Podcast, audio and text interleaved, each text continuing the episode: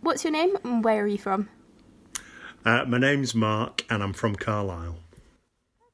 So, how heavy is it? Not that heavy. I would have said it's like four ounces. And what would you say it weighs the same as if you were comparing it to something in the kitchen?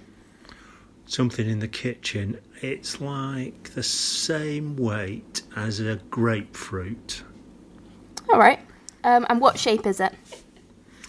Uh, it's like a triangle. And how long would you use it for?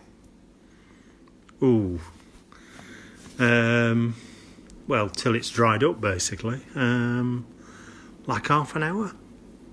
Cool. And where would you buy one from? I would go to Robert Dias, I think. Cool. Um, and what aisle of the supermarket would you find it in? Oh, I don't reckon you could get it in a supermarket. Um, what ha- room of the house would you use it in?